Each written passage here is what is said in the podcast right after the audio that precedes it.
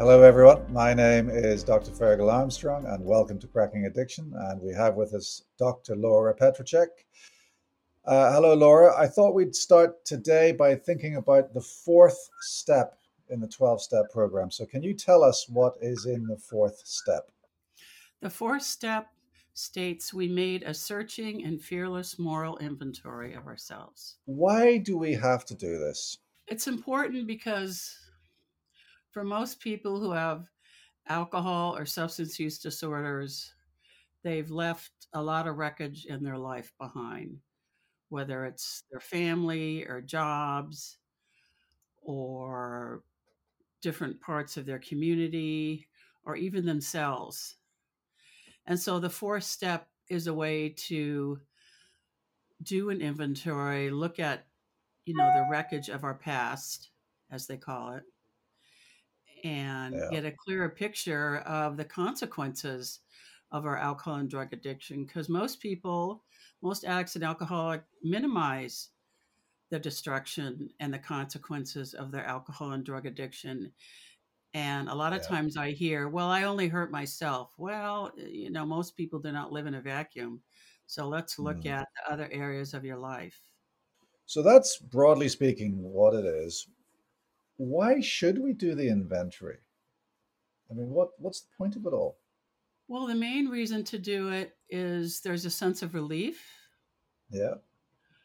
Uh, I know when I did my first inventory, I just felt this huge weight off me. Yeah. And for a lot of people, they experience a similar feeling of a weight off of them or a sense of relief um, and kind of a relaxed feeling like they're not holding all this stuff anymore, all this negativity.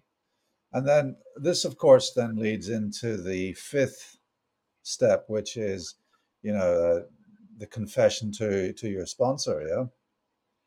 Yes, it leads into the fifth step: admitted to ourselves yeah. the exact nature of our wrongs, and another human being the exact nature of our wrongs. Yeah.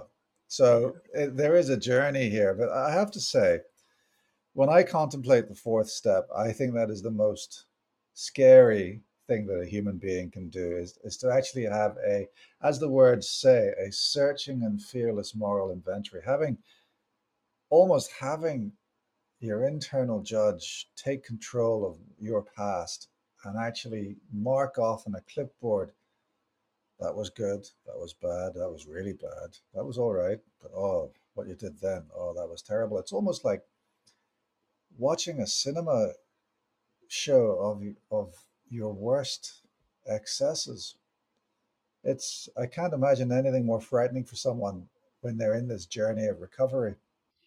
Well, it's frightening in a sense, but it's also, I mean, when we go, you know, into the next step, the fifth step, it's also very uh, comforting because usually your sponsor will tell you, "Oh, I did X, Y, Z ten times worse," and then you're just like, "Oh, wow, I'm not the only person who messed up."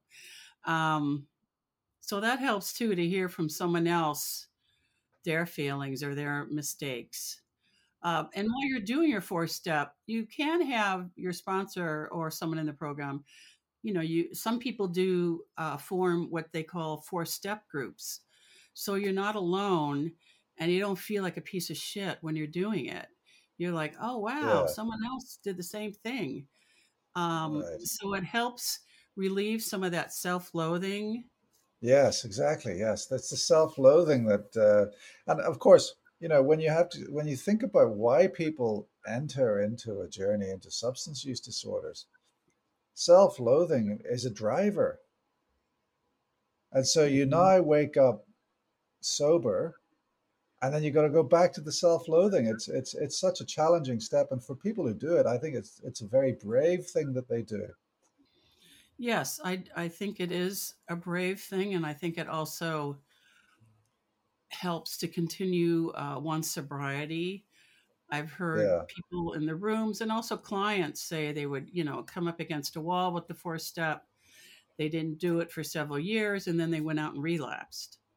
Yeah. Uh, so it's another reason to do it, to keep moving forward. Yeah. Uh, because. And for me, sorry, go on. Oh, it's okay because you know being aware of our uh, defects of character or our past, you know, over and over, but not dealing with it, that's going to be fuel to go back out and relapse. And so that's why the word fearless is in that fourth step, isn't it? Mhm. You do need to be absolutely fearless. And you don't and but the reassuring thing is you don't have to do it on your own. Right. And I don't think people necessarily start by being fearless.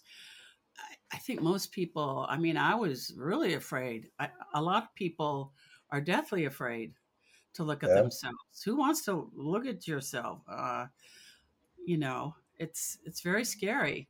So I think the fearless well, I would say the first part is willingness. Just the willingness to do it is a huge step. And then the fearless comes down the line. But I think most people, if truth be told, they would say they were very afraid. They were full of Yeah. fear. Yeah. And if we look at the the the kind of categories of life that you can put in or that you can think about when you're writing this moral inventory. I mean, we've got things like relationships, resentments, fears, moral values. Let's let's go through those. I mean, resentments I think is an important one because I've I've heard you say elsewhere that resentments fuel addiction. Yes, resentments are the number one offender and the number one reason that people go back out and relapse. Because Yeah, resentments, you know, the Latin word is re replay. You know, it goes over and over again in our head, and yeah, uh, pretty soon the person just says "eff it" and goes back out and drinks. They're done. You know, they're just yeah, full of resentment. They're reeking both of alcohol and of resentments. A lot of times when I work with someone who's coming off a bender, they'll say, "Oh, Dr. P, I'm so pissed at this person, blah blah blah," and and then they're also full of alcohol too. So the two resentments and uh, detoxing from alcohol seem to go together. Tell us about moral values and how they fit into an inventory. So more in moral values, or with moral values, we look at the person writes down their moral values, and unfortunately, most of the time, under the uh, action of drinking or their active addiction, they go against the moral values. So, for example, uh, a lot of times stealing, especially for addicts, that's a huge one, going against um, the value of being honest. You know, alcoholics lie all the time, and so do addicts to protect their addiction or their drinking. And so, if honesty is one of their moral values, which for most people they are, it is, then that's mhm, one thing they first have to look at. Um, yeah, another value could be um, fidelity. Another value could be, um, you know, being giving. And most addicts are about taking. And uh, so, unfortunately, with most values or pe- moral values, addicts and alcoholics tend to do the opposite. That's where yeah. addiction, their addiction has taken them.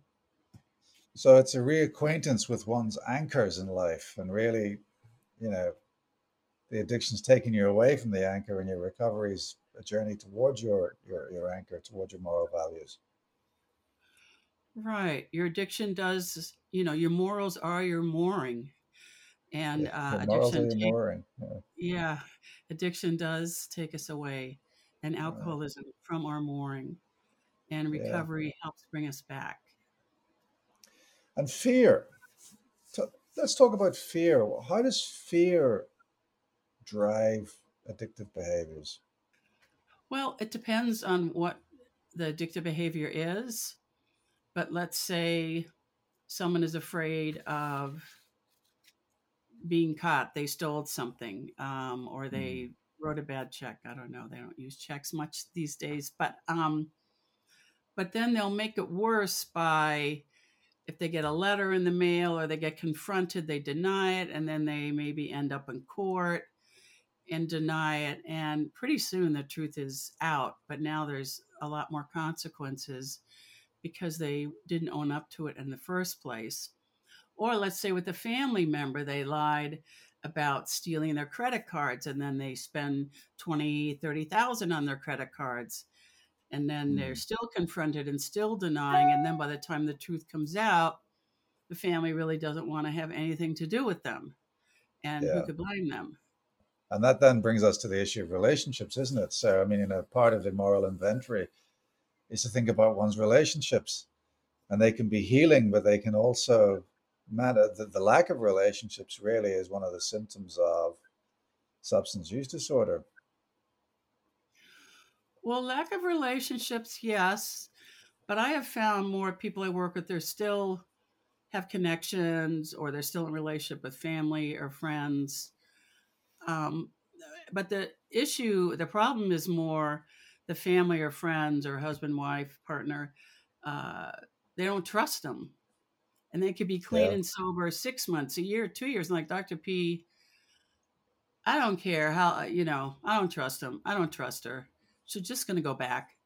And so that Yeah. trust takes a long time for the family and friends to rebuild because usually it's not the person's you know first rodeo going into treatment or getting clean and sober and so there's a lot of lack of trust on the codependent side And to actually have to go through all of this, to go and think about how you're how you as a human being have got these resentments, fears, values that you've failed, relationships that you've let down, and to think about this fearlessly and, and searching is such a challenge. And you know, do you write it on a piece of paper? Do you do you make a movie of it? Uh, what what what's how do you actually do this?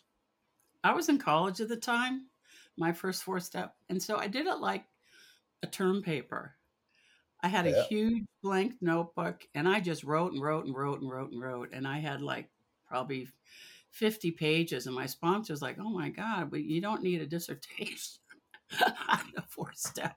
But i did. I, I just wrote and wrote until i got it all out you Hmm. know? And there are some people who have turned their four steps into a movie or a play or a song. I actually used to bring in my guitar and sing this step now that i remember it. Um yeah i used to sing about this step. And Hmm. uh so you know it's it's very involved. It takes a lot of time if someone's doing it right um i How long does i it take? well it took me weeks but you know i'm a perfectionist and i have to get an a plus and everything so i Was uh, that part of your moral inventory? that you were a well that's perfectionist? that's how at the time i approach things uh, you know sometimes in my favor sometimes to my detriment but to do a really thorough job um, yeah, right. And so you actually go through this moral inventory with another human being, another with your sponsor. Is that right? And do they kind of do you give them a line and then they say, "Oh, it's not that bad," or, or you know, t- talk me through the process. well you usually read through it and then if there's certain parts where a lot of emotion comes up or the sponsor can relate to what you're saying then they'll usually say can we stop here for a moment? Or you know i notice a lot of feelings are coming up. And sometimes it's done over several sessions. You know like i as a therapist have actually uh, sat with a client doing their fourth step because they didn't have a sponsor or someone else they didn't want to do it with. And yeah. um, yeah so it takes several hours usually. And the person you choose someone who you trust Which then, I, I you know, we've done, uh, we've we've talked about the first three steps, and we haven't really explored the role of the sponsor. But this is absolutely crucial in this step, isn't it? You cannot really do this step without a sponsor. yeah you cannot do this step without a sponsor Right. i think it would be it would be just like banging yourself over the head Yeah. looking at Yeah. all your faults Yeah. and failings and you know it would uh, not be helpful at all Yeah. So really, this is, I think, this is one of the steps that really does delineate those who are spectators to those who are actually or, uh, performers within the 12 step program. I wouldn't necessarily say spectators. I would say uh, the step separates those who are really committed, who are committed to their recovery. Yeah. Yeah, and those yeah, who are window shopping. Window shopping, yes, that's a good way. I mean, I, I, yeah, and it would. I can imagine how it would take a number of conversations with a sponsor, and I would imagine that it would take you know the sponsor gently probing. You know, have you thought about doing this? What do you? Shall we sit down together and have a think about it, or or or, or is it that you just suddenly do this step and then say, "ta-da" to your sponsor? No, you usually what they recommend, it's not in the literature, but what they recommend is you tell your when you're ready to do your fourth step, you tell your sponsor, okay, let's say today's October 12th or the 13th, I guess where you are. I'm ready to do, I'll have it done by November 4th. It's like an right. assignment. If there's a yeah. deadline, you're more likely to do it. If people yeah. don't make a deadline for this, it just drags on for months and it's not healthy. Right. So right. the first thing is to make an appointment with your sponsor.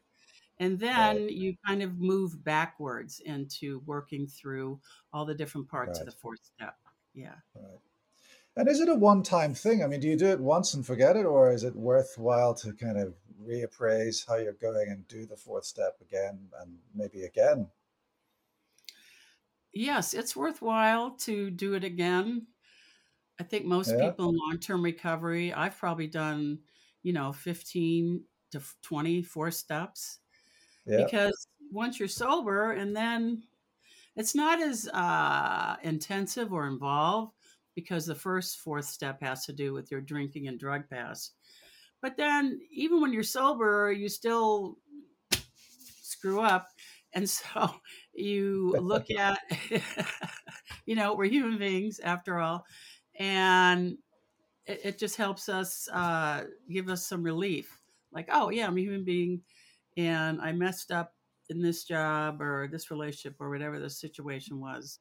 Yeah. And so the fourth step, like you could say, I'm really struggling with my boss. And a lot of times sponsors will say, let's do a four step on that. Or I'm right. really struggling, you know, I'm arguing with my spouse all the time. I don't know how to handle it. Well, let's do a four step on that. So sometimes it's a specific topic that you do a four step on after you do the initial four step. Or it's just another, like a mini house cleaning. But, mm. you know, you don't graduate from the program, so you just go around again and do the steps again. Yeah, yeah. So it's a really it's it's one of the think of it. I think sometimes of the twelve steps as the twelve companions on your ongoing journey. It's not a it's not necessarily a milestone that you pass once for the and never never go back to. Yes. It you don't graduate, you just keep going over it. Yeah. And really, what I'm also hearing from you actually is that as painful and as challenging as the fourth step might be, there is a catharsis, there is a healing that occurs as a result of it. There's hope. Yes, that's a good word for it. There is a catharsis and healing, but hope is a pivotal word here. Yeah. Yeah. And it yeah. opens you up to the fifth step, which we'll talk about in the next episode. So, Laura, we've run out of time, but I want to thank you for your wisdom and expertise, and I look forward to chatting with you again very soon. Thank you.